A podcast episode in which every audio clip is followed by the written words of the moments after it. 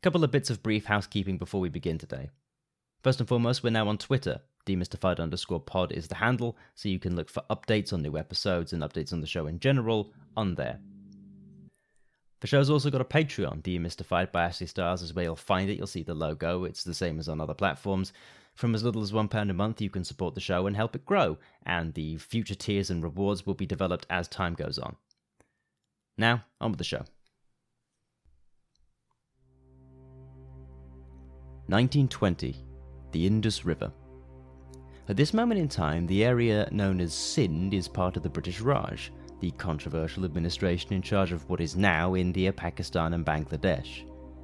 After the nationalisation of the British East India Company's possessions in 1858, due to the infamous Indian Rebellion of 1857, the imperial government created the system that would today be called the Raj. But as interesting as that period is, we're looking closer at one particular aspect of that unwieldy administration the Archaeological Survey of India. Because around this time, several prominent archaeologists are on the brink of a discovery that will reshape our understanding of human development and the history of the world as a whole. In the deserts of modern day Pakistan, on the banks of the Indus River, several men in several places make initial surveys. John Marshall, R.D. Banerjee, Kashinath Dixit, Ernest Mackay, and several other prominent archaeologists with the survey have been tipped off about a few interesting sites. Suspected to be Buddhist stupas from the period preceding the Gupta Empire of the 300s. Fascinating to the experts, but nothing groundbreaking as of yet. But Banerjee spots something in the sand, half buried amongst the excavation a piece of a flint tool. This sets gears in motion in his head, and after discussing with his colleagues, they all agree this site is far older than they anticipated. Could there be a Stone Age site here? So work begins in earnest. Over the next several decades, with site leaders coming and going and world events changing around them, including the independence of India and the partition of Pakistan in 1947, more and more is uncovered. These aren't just stupas, and they belong to a civilization truly lost to time. Several sites emerge. Harappa, the type site, and Mohenjo-Daro, one of the most prominent, are dated from as early as 3000 BC or maybe even earlier than that. That puts these sites on par with ancient Egypt, long before Ashoka's Mauryan Empire sets much of Indian history as it's usually told in motion. This civilization stretched from Pakistan down the coast of India and all the way up to the Himalayas in the north. Since it followed the Indus River, the classical boundary of what was considered India, it would become known as the Indus Valley Civilization. Nobody ever said archaeologists were the most creative bunch, but despite the simple name, the Indus River Valley people were far more advanced than many of their Bronze Age counterparts. For instance, here are just some of the features of their cities urban planning, baked brick houses, elaborate drainage and water supply systems, think early plumbing, clusters of large, non residential buildings that are indicative of a highly specialized industry, new techniques in handicrafts and metallurgy, copper, bronze, lead, and tin and other minerals, bathhouses, straight roads, underfloor heating, sewers, public works, complex administration, a unique writing system, and a vibrant mythology. If all of that sounds like features of a highly developed civilization, well, you'd be right on the money. And all of this at a time when in Britain, we were still figuring out the best way to make a henge and the appropriate material for a henge. The wood henge versus stone henge debate was fiercely raging. Essentially, it was Rome before Rome, a fully fledged, well developed civilization with its own technology, language, culture, religion, industry, and way of life. And then, it wasn't. It was gone. Hidden beneath desert sands, its people scattered to the four winds, lost to time. As a result, all of that development, all of that prowess and progress was gone too. And it couldn't save them. This wasn't the first time a major and influential world power would disappear, and it wouldn't be the last time, but in spite of every advantage that they'd managed to give themselves, the people of the Indus Valley couldn't maintain what they had. And those who came after them couldn't seem to recover it.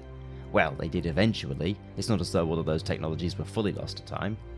But this example of a well developed, unique culture that was simply brushed off the pages of history and onto the cutting room floor really does make you think. What happened? How could this wondrous civilization just disappear? Today on Demystified, we look at the history and the mystery behind the rise and fall of the Indus River Valley civilization.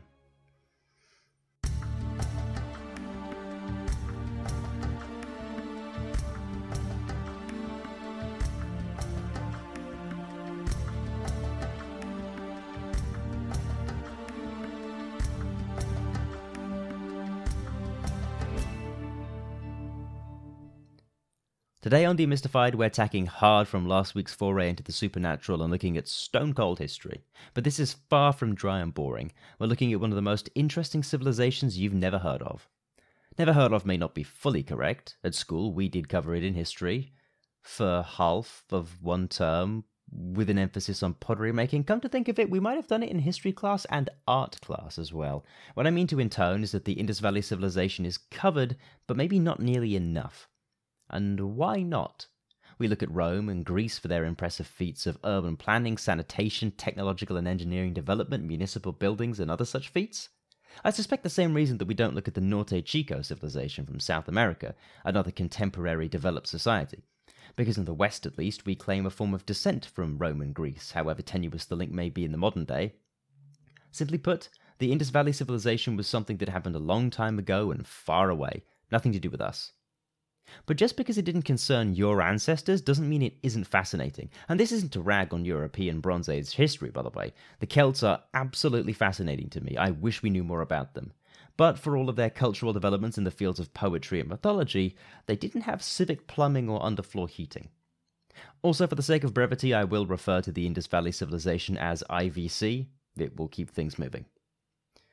But let's first take a big step back and look at the timeline of the Indus Valley civilization. It first appears around 7000 BCE, but not as we know it later. This civilization is Neolithic. Neolithic from the Latin, neo meaning new and lithic meaning stone or stone related, hence Neolithic, New Stone Age. It takes a while to get going, but by around 3300 BCE, we have what appears to be the first stages of IVC proper. The eras of the IVC are called the Harappan stages because Harappa is the type site for the Indus Valley civilization. A type site is an archaeological site that is considered to best exemplify a culture's architectural or sociological stylings. For instance, the type site of the Hallstatt culture, an early Celtic culture in Europe, is the site located near the village of Hallstatt in Austria. Thus, the IVC is also called the Harappan civilization. Between 3300 and 2800 BCE, we have the early Harappan period. This is when the written script, the as of yet undeciphered Indus script, appears first, and we see a large scale migration from villages to the nascent cities that would define the IVC. Why the migration? Well, interestingly, despite their advanced technology, the IVC never mastered irrigation, and as such, their agriculture was based on monsoon farming, Heavy rainfall and the associated flooding would create the conditions around the Indus River for ideal farming. After a period of consistent heavy rain leading to a food surplus that allowed the creation of a larger gathering of people and diversified and specialized industries to develop, this becomes the foundation for all cities, really, but the Indus seemed to be particularly fertile at this time. And this is how most civilizations started. If I spend all my time farming and so do you, we don't get as much cultural stuff done. But if I produce enough food for both of us, I can pay you some of that food to write a poem or make a brooch, and boom, instant new culture. We also see the ironing out of the culture at this time through the formation of regular trade routes, which led to an economic upturn and a more unified region, with increased internal stability within the culture. By 2600 BCE, we get the mature Harappan era, this coincides with a reduction in rainfall, which may have spurred the abandoning of many smaller villages in favor of more densely populated, concentrated urban areas. To elaborate, there was still a major food surplus generally, but more incentive to leave subsistence farming and move to a city. This is also when the urban planning gets turned up to 11. We know from the archaeology that there was one of two central concerns informing the urban planning in the Indus Valley civilization religious rituals and sanitation. Now, sanitation as a concern may seem obvious to us in the modern day, but most civilizations throughout history saw it as an afterthought. It's not that they didn't care, it's merely that for much of history the response to open sewage has been, eh, what you gonna do about it? Take, for instance, the Great Stink of 1858, the same year that the British Raj was established. London was racked by a hot summer that caused the raw sewage strewn across the city and in the Thames to become so unbearable that the whole city was doused with lime, Parliament was closed, and the London sewers were created just to deal with it. Not in the Indus Valley. With the city, individual homes and groups of homes obtained water from wells. From rooms that appear to have been set aside for bathing, wastewater was then directed to covered drains which lined the major streets. Houses opened only to inner courtyards and smaller lanes. The ancient Indus systems of sewerage and drainage that were developed and used in the cities throughout the Indus region were far more advanced than any found in contemporary urban sites in the Middle East, and some even more efficient than those in many areas of Pakistan and India today. That's not an exaggeration. The Indian subcontinent is infamous for its lack of sanitation even in the modern era, in a large part due to a population explosion without the requisite updating of infrastructure. But that means modern Indians and Pakistanis may have worse sanitation than their distant forebears. But let that all sink in for a minute. This Bronze Age civilization had plumbing that London wouldn't get till the 1860s, and some places in the modern world in developed countries don't have today. They didn't just stop at sanitation, though. Oh no. Between multi story houses, underfloor heating, hypocausts, a massive civic granary for storing grain with air ducts to allow for enhanced drying, a massive communal bath, possibly for religious reasons, possibly for sanitation, and an unprecedented number of wells, one for every three houses, the Indus Valley civilization was certainly a marvel of the ancient world. Now, the main sites of Mohenjo-Daro and Harappa weren't particularly heavily fortified. They had what appeared to be guard towers and some fortifications, but no retaining walls for defense. This seems to be because they were predominantly administrative sites, with other sites around forming a defensive perimeter. This puts some interesting implications on what the Indus Valley civilization might have been like. Now, sometimes when we see a city without a wall, we assume strong warrior culture, like Sparta. But it's important to see the practical under the cultural, one of the reasons Sparta didn't have a wall was it was relatively poor compared to other Greek city states, it couldn't really afford one. However, we know that the Indus Valley civilization was neither poor nor lacking in the means or technology to build the walls. Thus, for some reason, they didn't need them. This also leads us into one of the simultaneously best known and least well understood facts about the IVC. They were peaceful. Whether they were pacifists may be a stretch to conclude, but almost no weapons nor military infrastructure have been found, and the archaeology shows that until the very end of their lifespan, almost no conflict was present in the lands of the IVC. From what we can tell, these were a people singularly averse to violence and not well versed in it. Despite controlling and maintaining one of the largest areas of any Bronze Age civilization, they just didn't fight. There are many interesting things that we have gathered about them from the period. For one, they had an equal and an egalitarian society. There were, of course, those with more and those with less, but most houses were of a similar size, and all of them had access to public sanitation and water. The implication here is that the concentration of wealth was relatively low and dispersed, as opposed to modern capitalist societies with massive concentrations of wealth. Their science was fairly well developed, Weights and measures were in use with some of the most accurate weights and measures of the whole of the Bronze Age world, and that's the entire globe, being found in Indus Valley sites. We don't know what their governance was like. It's clear that there was a very well developed administrative sector, responsible for strong urban planning, but because we haven't cracked the language yet, there's much to be discovered. There are several theories, of course. Some say they had a central authority based in one of the bigger cities that reigned over all of the cities like an empire. Others contend it was more like ancient Greece, a series of city states that cooperated or competed with each other.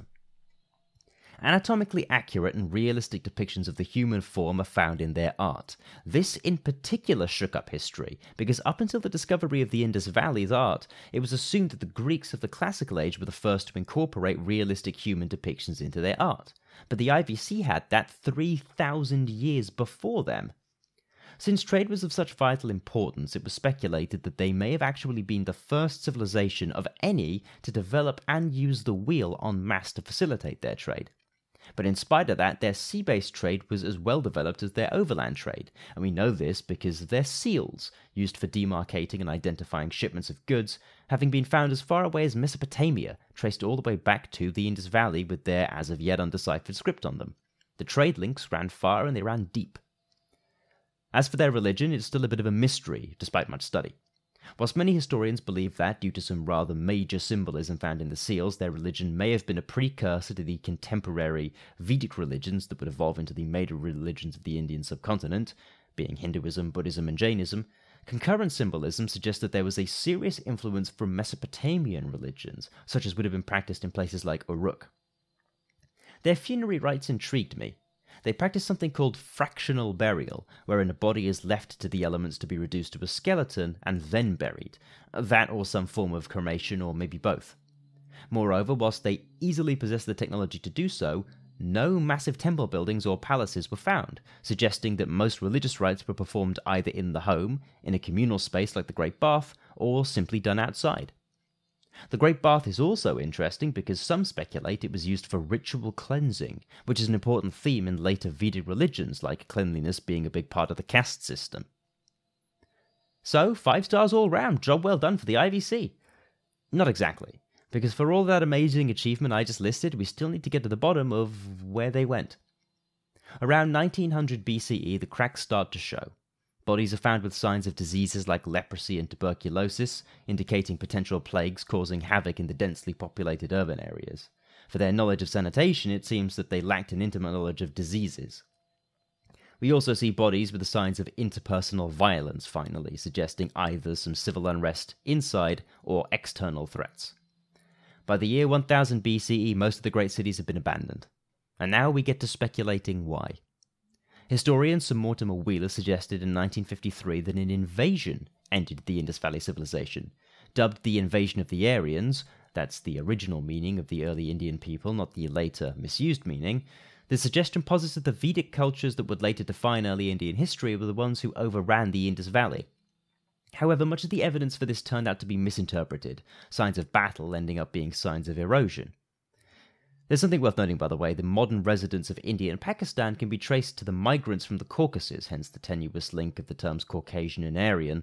The history of the co opting of that term is shaky and controversial, but what that means is that the Indus Valley civilization is not necessarily congruent with later Indian or Pakistani civilizations. It also turns out that being a peaceful civilization might be fascinating for historians, but it isn't great in the realm of strategy. Part of the reason why this theory is still on the books is because, as far as we know, the Indus Valley civilization was peaceful, which makes downfall by invasion way more likely. Climate change is the next big theory. The idea is around 4,200 years ago, the Earth underwent a period of drying and cooling, leading to a major drought in the region and a general weakening of the monsoon, which disrupted the complex agriculture that the IVC was based on. As the monsoons migrated east and south, so too did the population centres, until the Ganges River in India became the dominant watercourse in the region and the Indus became less prominent. This lines up with the archaeology on the migrations of the IVC's people and the popping up of cities in increasingly eastward positions from what is today Pakistan towards to what is today India. There is also the suggestion of earthquakes, which plays an important part in the shaping of the overall theory. The archaeological evidence suggests major earthquakes in 2200 BCE, 2700, and 2900. Such successions of earthquakes, along with the drought, may have contributed to the decline of the systems that were in place there. Sea level changes are also found at two possible seaport sites along the coast, which are now inland. Earthquakes may have contributed to the decline of several sites by direct shaking damage, sea level change, or changes in water supply. Basically, the idea is that the massive earthquakes changed the course of the rivers, both the Indus and its tributaries, so much that it completely ruined the agriculture and that that caused the migration. After that, though, the Indus River Valley civilization was no more. Scattered to the winds, nothing more than dust on the pages of the world's history books.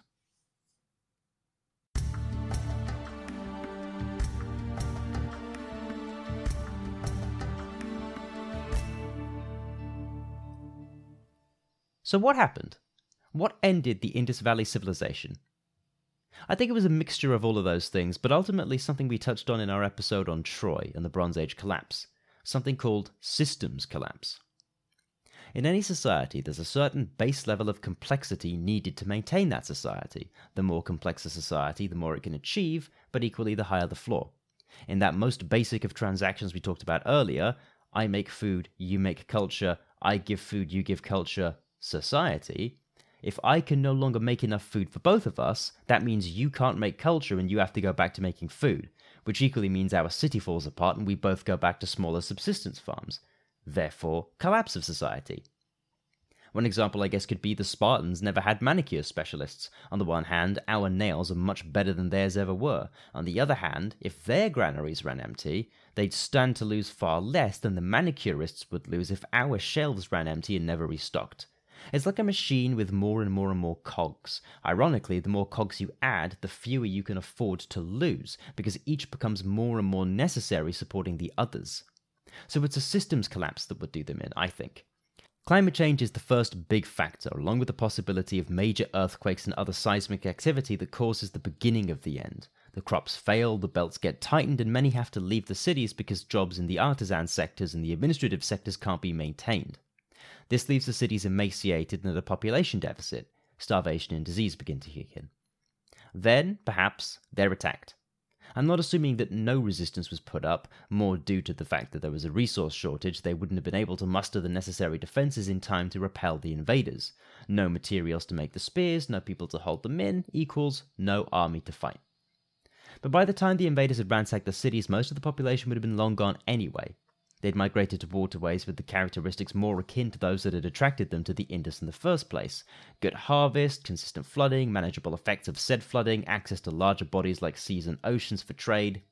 These new cities and states aren't exactly descendants of the Indus Valley civilization, though. The migration isn't instantaneous, it happens over a long period. As such, the new states don't consider themselves successors to the Indus Valley civilization, and therefore don't try to emulate them. Thus, much of the technological development and cultural uniqueness gets lost, making the way for different technologies and new unique cultures. It's got to be very similar to the Bronze Age collapse, in my opinion, or at least the current thinking on it. Remember, much like this story, that boat is still out there.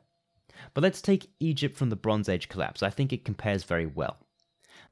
Their army was based in a large part on charioteers, effective but expensive. Droughts and economic shrinkage lead to an inability to maintain expensive chariot armies. As a result, trade collapses because of the invasion of the Sea Peoples, amongst others, leading to an inability to administer and control previous lands, which leads again to a shrinkage of lands within the empire. The cycle continues until a new form of stability is reached, with the new post collapse Egyptian society being a reduced form of the old one. However, because the Nile didn't undergo such a drastic ecological and potentially seismic shift, the Egyptians don't migrate away from it to other waterways. As such, there is a cultural continuity between pre collapse Egypt and post collapse Egypt. Same with the Mycenaeans and the Greek city states a collapse, but not a complete reinvention. Not so for the Indus Valley because, as the thinking goes, there was a massive climate and seismic shift that reshaped the Indus's ability to provide the conditions that led to the rise of the civilization, the lack of those conditions meant that there was a need to migrate away eastward to follow the monsoons to better waterways like the Ganges. That's not a confirmed theory. The archaeology for this one is still being discovered. We have no Rosetta Stone for the Indus script. There's loads of mysteries waiting to be uncovered. What was their religion like? Was it related to the later Vedic religions of the Indo Aryan people? What was the government like? Was it one empire, based out of an administrative center like Mohenjo-Daro or Harappa, like ancient Egypt? Or perhaps a collective of city states like the ancient Greeks? Was it a trade coalition like Venice or the Hansa, or maybe a theocracy ruled by priests? Were they truly a peaceful civilization? Were they as egalitarian and equality focused as the archaeology suggests? We like to think these days that we know most of history with a decent amount of certainty. Sure, there's periods we don't know, dark ages where the sources get scarce, but for the most part, we've got the history of the world down pat. China, Egypt and Mesopotamia, Greece, Rome, Dark Ages, Middle Ages, Renaissance, colonialism and empires, industrialization, World War I, World War II, Cold War, now. But go outside of the mainstream of what you're taught in school, and that will vary based on where you are, and there's a treasure trove of history just waiting to be discovered the Polynesians crossing the Pacific long before modern navigation, the Nazca making their famous lines with string and geometry, the cities of North America centuries before the Mayflower, the Haudenosaunee Confederacy's government that influenced Western democracies more than Greece and Rome. The mud brick spires of West Africa, the rites of the Celtic Druids, the rise and fall of the steppe empires from the Xiongnu to the Mongols. What I mean to convey is that there's so much history left to discover and that looking backwards can sometimes be as important as looking forwards, because sometimes things can be left behind that you want to take with you. When the Indus Valley civilization collapsed, we lost centuries of urban development, sanitation technology, and trade networks that defined an era. We didn't get many of those things back until hundreds or thousands of years later, and as mentioned before, some places today aren't infrastructurally as developed as they were. I'm not a backwards looker by nature, though. I loathe tradition, and the idea that just because an idea or value is old means it's inherently good is silly to me. stood the test of time is often just a thing surviving by dumb luck as much as inherent value. By that virtue, the Indus Valley is interesting in that they didn't stand the test of time, but one could certainly still stand to learn a thing or two from them. For instance, it seems that they made sure that even their poorest had access to clean water and sanitation.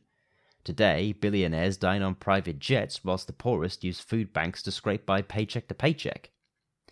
Here's another example. Almost every country this day and age spends billions of dollars on their militaries, just in case. Does the Indus Valley teach us that you don't need weapons to be developed, or that sometimes it's better to have and not need than need and not have? It's largely up to your interpretation what you take away from this story, as is most of history. That's why we have what's called historiography, that is, how the history gets told, rather than what's in the history specifically. So make sure that you always keep an open mind when skimming through your history book, because there may yet be more secrets to uncover buried between the dusty pages. And that about concludes the story, as we know it so far, of the Indus River Valley civilization. This has been Demystified by Ashley Styles. This episode was written, recorded, edited, and produced by me, Ashley Styles, with hosting by Wizard Studios. Music from ProductionCrate.com. Go to ProductionCrate.com for all of your royalty free music needs. Thanks for listening, and we'll see you next time.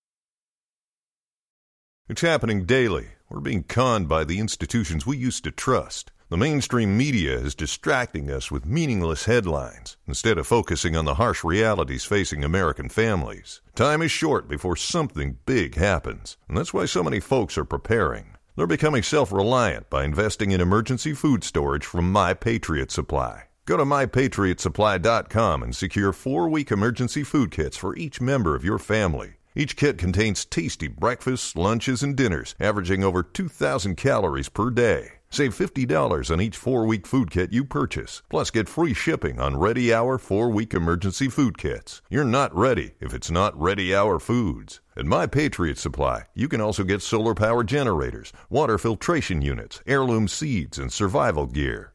Order by 3 p.m., and your unmarked boxes ship the same day. Shop MyPatriotSupply.com today mypatriotsupply.com.